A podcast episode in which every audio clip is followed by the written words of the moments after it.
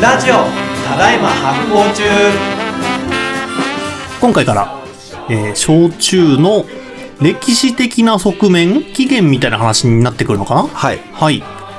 ので、えー今回一緒にこのスクリプトを作ったワッシーさんもですね、ここから入ってもらってですね、ちょっと焼酎どんな風な起源を持ってどうやって発展していったかっていうクロニクルを追っかけていきたいと思います。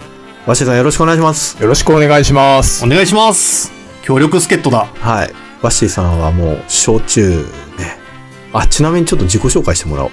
え、はい。あの、リスナーさん簡単に。はい。あの、ワッシー、本名はあの、川島大斗というんですが、えー私はあの、歴史とか地理の講師をやったりとか、うん。あとあの、コンテンツ作ったりとか、まあ、その一環として、今回、あの、お声掛けをいただいて、こうして、あの、出演させていただくことになりました。はい。はいワッシーさんはあの、あの、ただいま発行中のリスナーで、もともと、そうですね。で、発行友達でもありまして、うん。で、焼酎にものすごく精通しているということで、今回協力を要請した次第でございます。わっしーさん、焼酎好きなんですか？いやー、もうね、愛してます。愛してる。めっちゃ大好き。うんやっぱり焼酎愛してるものは語るべきよい。や、焼酎愛してる人の話聞きたいわ、確かに。そうだよねん愛で聞きて。はい。うんなんでちょっとこっからはね、あの、まあ、教科書的じゃなくて、もうちょっと、あの、なんて言うんだろう、あの、じ、なんか自分たちの人生にも重ね合わせながらですね、焼酎の起源を辿っていきたいですけど、しどっから行こうかな。多分あの、上流とはそもそも何かみたいな話まで遡り出すと大変なのでうん、一、回、あの、スタートを、アジア古代中国の、あの、上流種ぐらいから始めようかなというふうには思います。それでも昔だな。で、はいなんかね、で、じゃあ僕から話を振っていきたいんだけど、まず、中国行くとさ、うん。醸造酒飲まんのよ。ああ、日本、日本人が日本酒飲んでるみたいな風景がないってことですか？ない。うん。あのね、まあ、その、商工っていうね、あの、地域があるんだけど、あの、石膏酒とかの方の。で商工とかでは商工酒という醸造酒を作っておるが、ああ、紹興酒。うん別に中国全土では飲まん。そうなんだ。台湾とかでも一部その紹興酒みたいなの作ってんだけど、ほ、ほとんど飲まなくて、うん。で、えっと、ビールも昔はあんまり飲んでなかった。はは今は飲んでるけど。だからみんな何飲むかっていうと、焼酎飲んでんだよね。うん。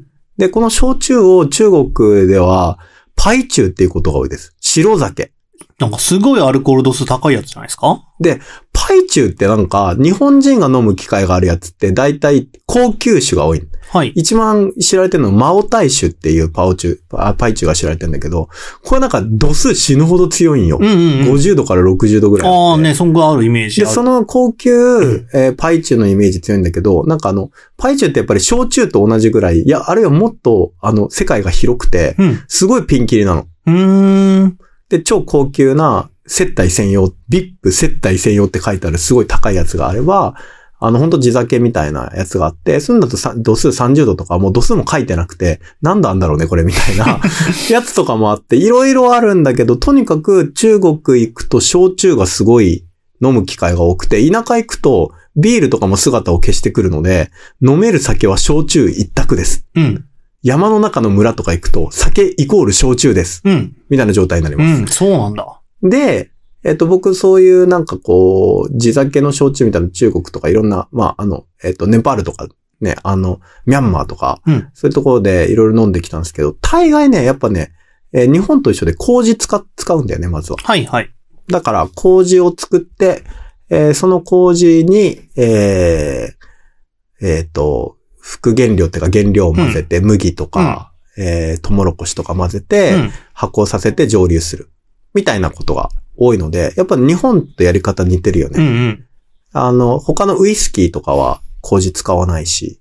確かにワ。ワインもね、あの、あ、えっと、ワインをベースにしたブランデーも麹使わないし。はいはい。だから麹を使うっていうのがやっぱりその、東アジアのそっか。蒸留酒文化の結構特徴なんだよね。うんうん。だからそこから話し始めようと思ったんだけど。で、えっと、で、それで古代アジアからやっぱりずっと脈々と続いている焼酎の歴史を僕は今まで見てきました。で、それで思うのがやっぱ泡盛に似てんなってとこだね。うん、前回の最後もね、話してましたけど。うん。ワッシーさん、あの、あアジアの蒸留酒飲んだことあります？はい。私は、パイチューとか、あとはあの、ちょっと場所飛ぶんですけど、うん韓国のね、焼酎とか、そうね。あとはあの、実はタイとかね、東南アジアでも焼酎みたいな蒸留酒があったり、いろいろ飲んでます。大体麹使うよね。うん。うん、うん、うん、うん。だから、やっぱり焼酎も多分アジア、アジア蒸留酒の系譜だよね。うん。で、その中で一番僕中国っぽいなと思うのが泡盛なんだよね。うーん。で、やっぱなんかこう、原料何段もその段階的に分けて仕込んでいってとか、結構なんかこう、複雑なステップをふ踏まないやつが多くて、はい、はい。大概はなんかもう、こ麹、えっと、原料そのものを麹にしてう、ん。で、えっと、うんと、そこに水を混ぜるか、ほとんど水を混ぜないっていうやり方もあるんだけど、はい、はい。ここで蒸留して終わりっていう、うん。こうさして。っていうのなんでシンプルなんだようね。ーん。その青森っぽいっていうのは味が似てるとかじゃなくて製法が近いっていう。西欧が近い。で、うん味も、やっぱりなんか泡盛って、他の焼酎と比べて少し大陸的な感じがする。はははははは。なるほどね。うん。なんか少しこってりしてるっていうか、こってり。うん、こってりしてるなーっていうのが あるので、だからなんか、まあ、僕が、その、やっぱまあ、いろいろ諸説あって本当にわかんないことって焼酎多くて、やっぱなんかあの、なんつうの、日本ではずっと正当な酒とされてこなかったので、うん。こ公的な文献にあんま残ってないから、うんうん。憶測の域を出ないところがすごいあるんだけれども、多分、アジアの方から渡ってきた、その、シンプルになんかこう、麹に水を加えるって、もろみを作って蒸留するっていうのが、ええまあその渡ってきて南の方から、うんうんで、それがだんだんだんだん北の九州の方に伝播していって、えっと、その日本酒の影響とかも受けながらだんだんその段段を仕込む、段を分けて、段を重ねて仕込んでいって、繊細な味わいにしていくっていう方法になって今の日本の焼酎になってるんじゃないかなっていうのが、まあ僕の見方ですね。うんうんうん。で、そこから、まあどういう風に伝播していったかうん。っていうところになってくるから、一応前提としては、かつてはうん。泡盛のようなものを、はい。まあ、日本のかなり南の方で限定的に作っていたんじゃないかっていうところから、まずはスタートしていきたいと思うんですが、ワッシュさん、ちょっと補足お願いします。はい。いや、本当に平久さんがおっしゃってた通り、うんどうやって渡ってきたかっていうのは文書にも残ってませんし、はい。あの、なんていうか、状況証拠みたいなものがいくつかある。そこをもとに、あの、いろんな先人の研究者の人たちが、はいもういろんな説を唱えてるんで、あの、なかなか一つにこれっていうのはわかるわけではないっていうのは私も同意するところですね。確実に言えるとこって何でしょうかね？うん、確実に言えるのは、一つは、えっ、と、前の方の回で、うん。どうやら今から500年ぐらい前うんうんうんの戦国時代の頃に日本で焼酎の記録が見え出すっていうね、その時点の話ですよね。で、それが本当に米焼酎だったかどうかももう確たることないんだようね。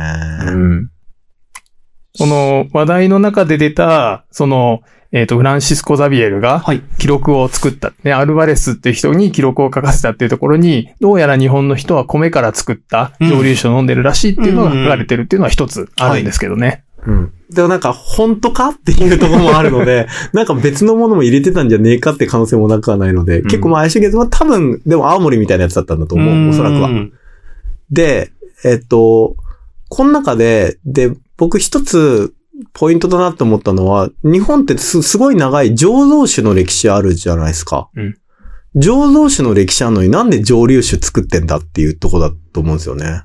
うん醸造酒でいい、いいじゃんっうんうんうんうん。て思うんだけど、はい、はい。これなんで蒸留酒作る必要だったんですかね？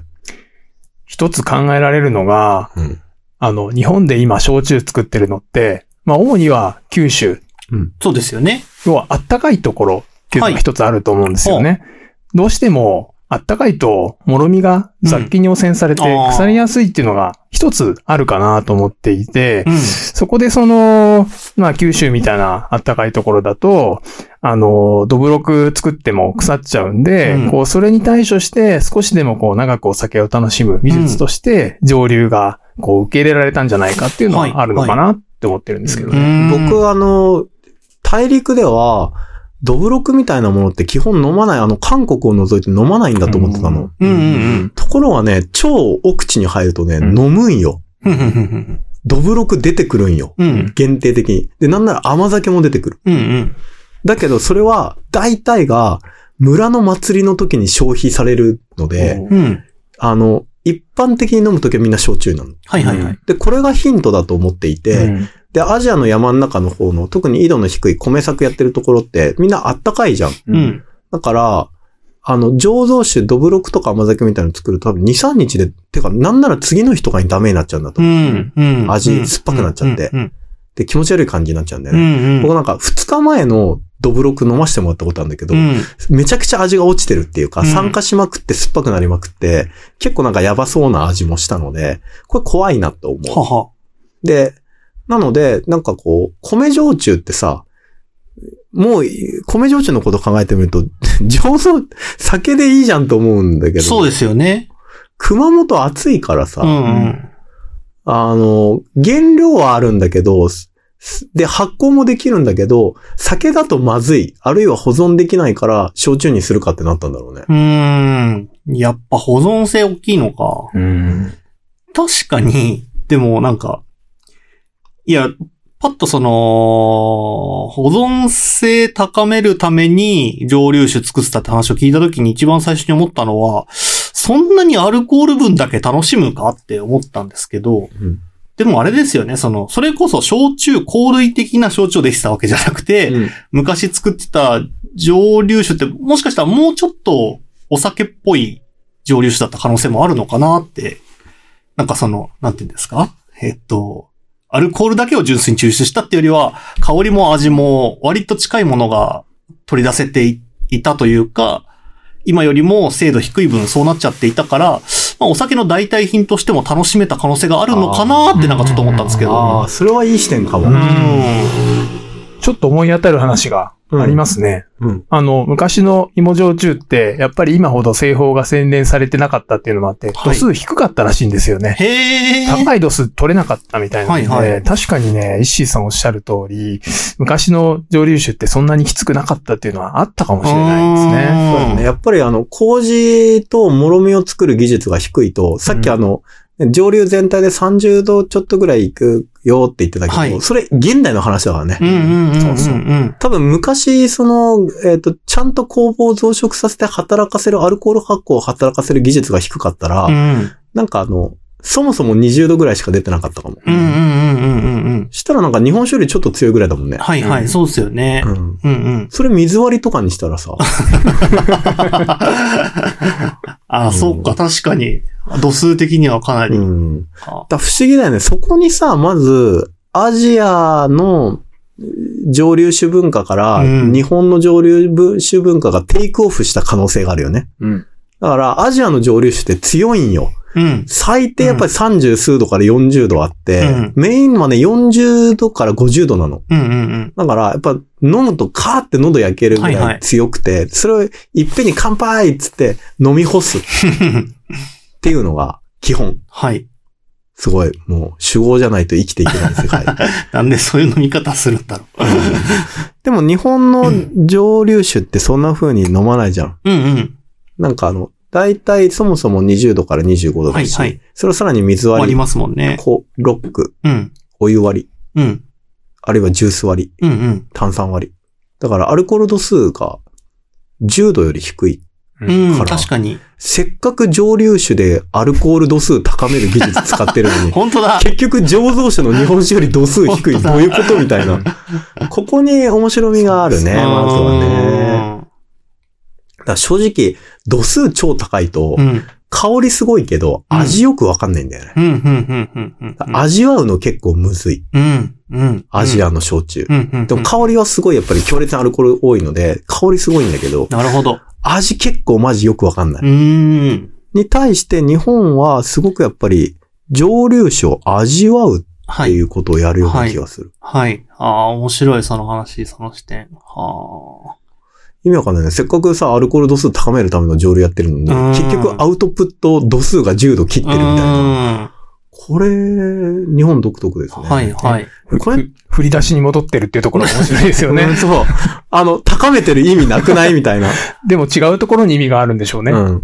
だそこは多分保存性なんだと思っていてはあ、やっぱり、に日本酒ってやっぱり今みたいな産業化したのが完成したのって日本酒界でも言ったけど、あの、ひょ兵庫県の灘の方じゃない、うんうんうんうん。で、しかもあの時ポイントだったのは、灘で冬に作るっていうところうん。だって話したじゃん。うんだから、めちゃくちゃ風通しがいい、空っ風が吹く寒い時に作る日本酒が、うん。えっと、保存性の高い品質が変化しない酒を作りやすいうんうんうん。っていうことに日本人が気づいてから、はい。ようやく日本酒が流通するようになったってはいいう話で、すごい限定的じゃん。うんうん。新潟の寒いところとか、うんうんうんあの、灘の寒いところとかで作らなければ日本酒ってやっぱりすぐダメになっちゃうので、やっぱりさ、それ九州でやれって言っても無理があるよね。うんうんうんうん。気候的に、そもそも。うん。ってなって、でも酒は飲みてえってなったから、もともと沖縄とか奄美の方に伝わっていた、はその、まあ、かなり古式のアジアの蒸留酒の方法論を使って、うんだったら、一回なんかこう蒸留して腐りにくくした状態でみんな飲めるようにしようっていうう風にん。なってったのが、あの日本の焼酎の、まあ、焼酎が普及していく原風景だったのかなっていう気はしている。それは米焼酎とかにすごく見て取れる。確かに納得度ありますね、そう聞くと。うんうん。だからなんか、カーッと聞く、強い酒飲みてえみたいな、あの、モチベーションがそもそもなかったっていう。まあ今の飲み方見てもそれは確かに言えるのかもしれないですね。うん一気飲みしないもんね、焼酎って。しない。うん。確かに。でも確かに海、逆に海外の人はハイアルコールを香りとともに楽しんでるって言えるのかな。うん。だから日本の焼酎は、ちょっと後で話そうと思うけど、新しい焼酎は結構香り重視するんだけはい。ど、もともと焼酎ってあんまり香りの要素が、うん。あの、ハイアルコールのアジアの焼酎に比べて少ないなとは思っていたので、うんうんうんうん。やっぱりなんかこう、醸造酒がベースにあって、醸造酒、食中酒を飲みてえうんうんうん。思っていた南の人が、あの、こういう食中酒、アルコール度数ぼちぼちの飲みやすい蒸留酒を俺たちなりに作るためにはどうしたらいいんだろうなって思って、度数の低い蒸留酒の飲み方を考えたっていうのが、なんか日本の焼酎文化がテイクオフした瞬間なんじゃないかなっていう気もしている。うんうんで、これは実際は僕は実は焼酎のことを教えてもらったあの、鹿児島大学の鮫島先生が、はい。そういうようなお話をしていあ、て、へえ。で、それはまあ、あの、すべてのね、あの、定説になっているわけではないけど、うんうんまあ、鮫島先生すごく焼酎のことを系譜的に見ているから、はい。かなり信憑性のある話だなと僕は思ってます。うん。うん。いや、なるほどね。うん。これはいい話ですね。うん、せっかく蒸留してるのに、度数の強さを求めなかったっていう。ああ、ね、もうだし、やっぱ海外と比較して、この話がこう、推論として生まれてくるっていうのもすごい、こう、いい、いいなと思いましたね。あ、で、あの、ワッシュさんに質問なんですけど、これ、この辺僕ちょっとよくわかんなくて、あの、焼酎を限定された人じゃなくて、結構、いろんな人が飲み始めるようになるのっていつ頃なんですか？うーん。あの、歴史、特にあの、鹿児島、うんうん。薩摩の歴史を見てると、あの、むしろ、江戸時代の中頃にこう、さつまいもが渡ってきた後、焼酎自然と作られるようになって、その頃は庶民の飲み物だったっていうふうに言われてるんですよね。うん。なぜかっていうと、あの、お米の飲み物というのが、どちらかっていうと、あの、上流階級、武士とかうんが飲んでいた。それに対して、こう、お米をなかなかこう、食べられない、お酒も作れない、えっ、と、庶民が自分たちで、こう、お手製の芋焼酎を作るようになって、うんえー、薩摩では江戸時代庶民が飲んでいた。だから、もともと庶民の酒うんうん、っていうところがあるんですよね、焼酎っていうのは。だなんか今、季節して実はすごい系譜的な話をここ3回ぐらいしてるんだけど、まず、えっと、今日お話ししたのが、アジアの古代から作っているパイチューの文化がベースにあります。で、それが、えっと、結構日本、日本にかなり色濃く残されているのが青森です。うんで、これで、えっと、アジアのやつが第1ステップだとすると、青森が第2ステップ。で、第3ステップが、えっと、えー醸造酒的なものを飲みたい、日本酒的なものを飲みたかったんだけど、えっと、日本酒をそのまま飲むとポータビリティがなくてすぐ味ダメになっちゃうから、蒸留することで飲みやすい食中酒を作ろうって思ったのが米焼酎のはずなので、これが第3ステップ。うん。でもここまでは多分焼酎は、なんて言うんだろうな。えっと、結構限定されてるような気がする。飲む人が。確かに。飲む人が限定されていて、うんあんまり庶民の酒になってない気がする。うんうんうんで、庶民の酒になっていくのが、い、いよいよ芋焼酎からってことかな。うーん、そうですね。あの、多分、その、さつまいもが入ってくる前までは、うんその、たくさん焼酎を作れる材料っていうのがなかったんじゃないですかね。うんうんうんうん九州、お米結構ね、まあ一つのことが取れるけど貴重だったので、はい。なんかみんながみんな飲める酒じゃないはずなんだよね、米焼酎まではうん。米止めれるなら米食うかみたいな。ね、泡盛に至っては王朝直伝のさ、うん庶民飲めねえやつだかうんうんら、うんえー、つって考えると、えっ、と、さつまいもが、えっ、と、確か日本に渡ってくる17世紀初めなんだよね。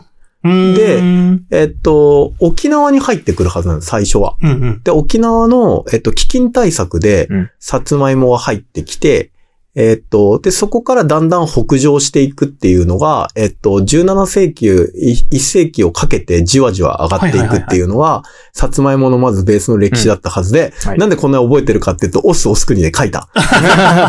この新潮で書きました。はい。で、それがまずベースにあります。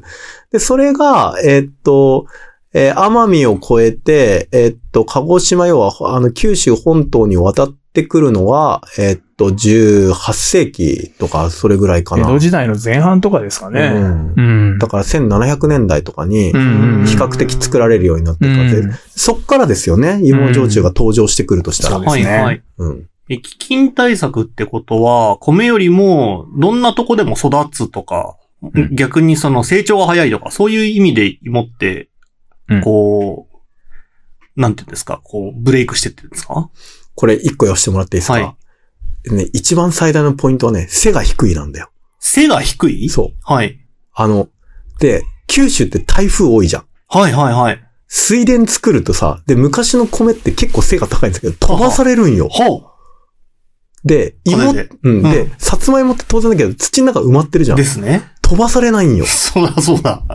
これ結構大きかったみたいはで。で、もちろんあとはなんかその、あの、えっと、土の保水力がうん、九州って弱いところが多いから、うんあの火山質で。うん。らそういうところでもよく育つはいはい。し、あと海に囲まれているので、結構土に塩気が多いんだけど、うん塩気に強いっていうのもあって、へで、さつまいもっていくつかのその塩気強い、台風で飛ばされにくい、はい土の保水力あんまなくてもいいとかっていうので、九州の土地柄にめちゃくちゃ合ってて、はあ。で、みんなさつまいも作りまくるんよね。はあ。で、芋いっぱいあったな、その時。うんで、弱点があるでも、うんさつまいもって。うん冬寒いと腐る。うん、あれ、じゃあ、九州のが向いてるじゃないですか。そう。だから、あの、ほ本州の方で爆発的に普及しなかった理由って、冬に、あの、本土の冬に耐えられない。はいはいはいはい。寒くて。なるほどね。冬腐れとかって言ってたけど、はいはいあの、九州の人たち。だから、そういうと、やっぱ九州の、特に南九州ベストマッチうだと思う。ーん、ほんとっすね。海沿い、はい。ちょっとね、あの、だから塩気ある、うん。火山質、土そんな超えてるわけじゃない、台風多い、うん。芋じゃね？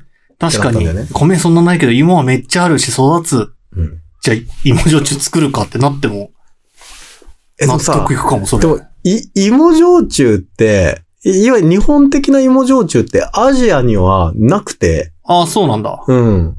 これ、これ結構に日本っぽいんだよね、芋焼酎って。ななんか米焼酎、わかる。うん。泡盛、わかる。うんうん。麦焼酎、まあわかる。うん。芋焼酎、おや？ってなる。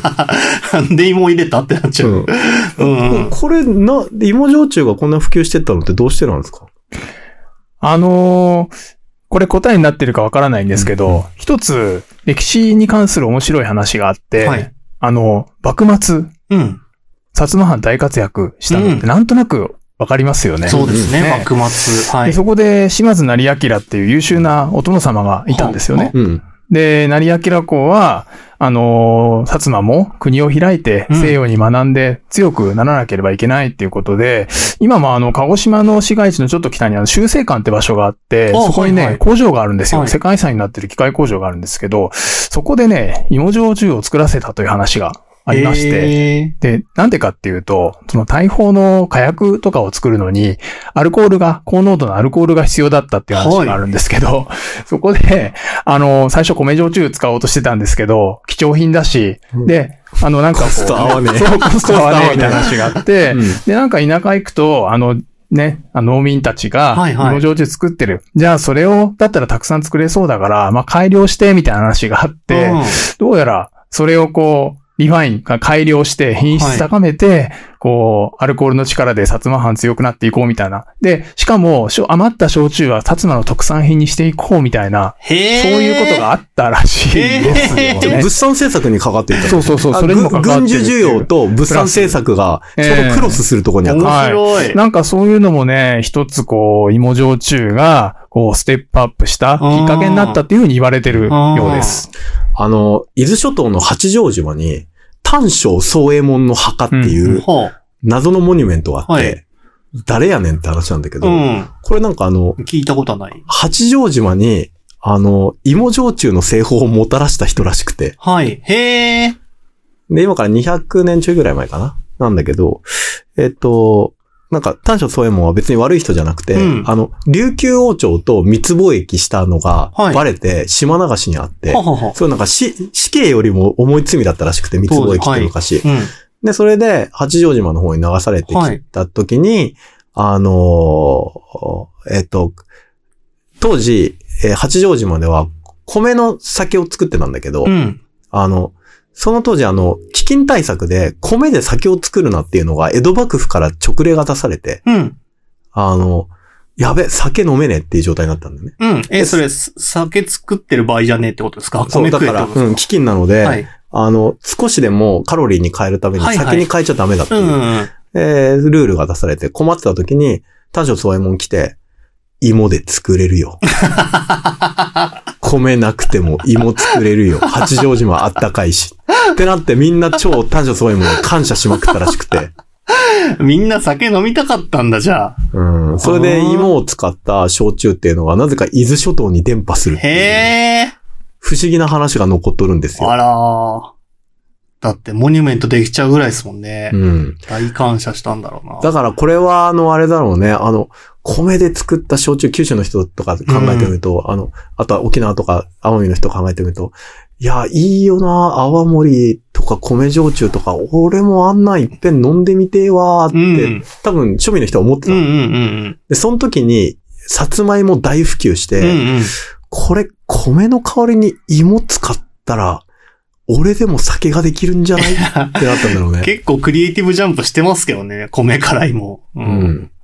で、その時に、あの、多分初めて庶民の焼酎の文化ができたっていうのが江戸時代っえていうことになるのー。。なるほどね。うん。うん。だから江戸時代はやっぱりその、えっと、本州の方では日本酒、九州の方では、九州より南の方では焼酎っていう風に、やっぱ酒が庶民に普及した時期だったんですね。うん。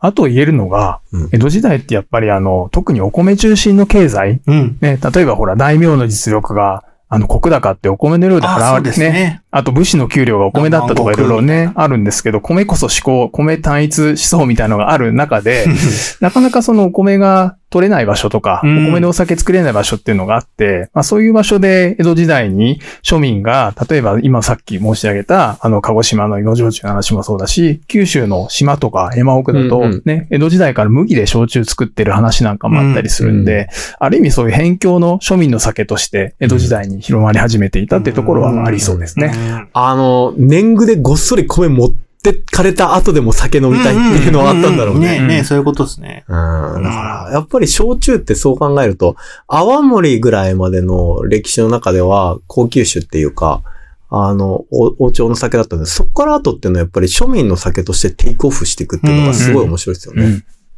日本酒はやっぱりだんだんだんだんやっぱ民主化してったっていうか、なんかもともと貴族だのものが少しずつ裾野が広がっていって誰でも飲めるようになったけど、焼酎はなんかいきなりどっかのタイミングですごいジャンプ起こって、うんうん庶民の酒から始まっちゃったっていうのが、うんうんうんなかなかね、あの、好対象でいいとこですね。さあ、では、次のとこ、次の週に、ここの先はまたいでいきましょうか。はい。行きましょう。リスナーの皆様、メルマガ登録をよろしくお願いします。週に2回、ゆるいコラムや、えーお得なキャンペーン情報、さらには他のポッドキャストともですね、連動したスペシャル企画など、えーめちゃくちゃ楽しくてお得な、えー情報を盛りだくさんでお届けしております。申し込みは概要欄から、えーお願いします。それでは、みんなで発行するぞこの番組は制作発行デパートメント協賛バリューブックスでお届けしております。ポッドキャストは Spotify、Apple Podcast、Amazon Music、映像は発行デパートメントの YouTube チャンネルで視聴できます。お便りは概要欄から、チャンネル登録もぜひお願いします。お願いします。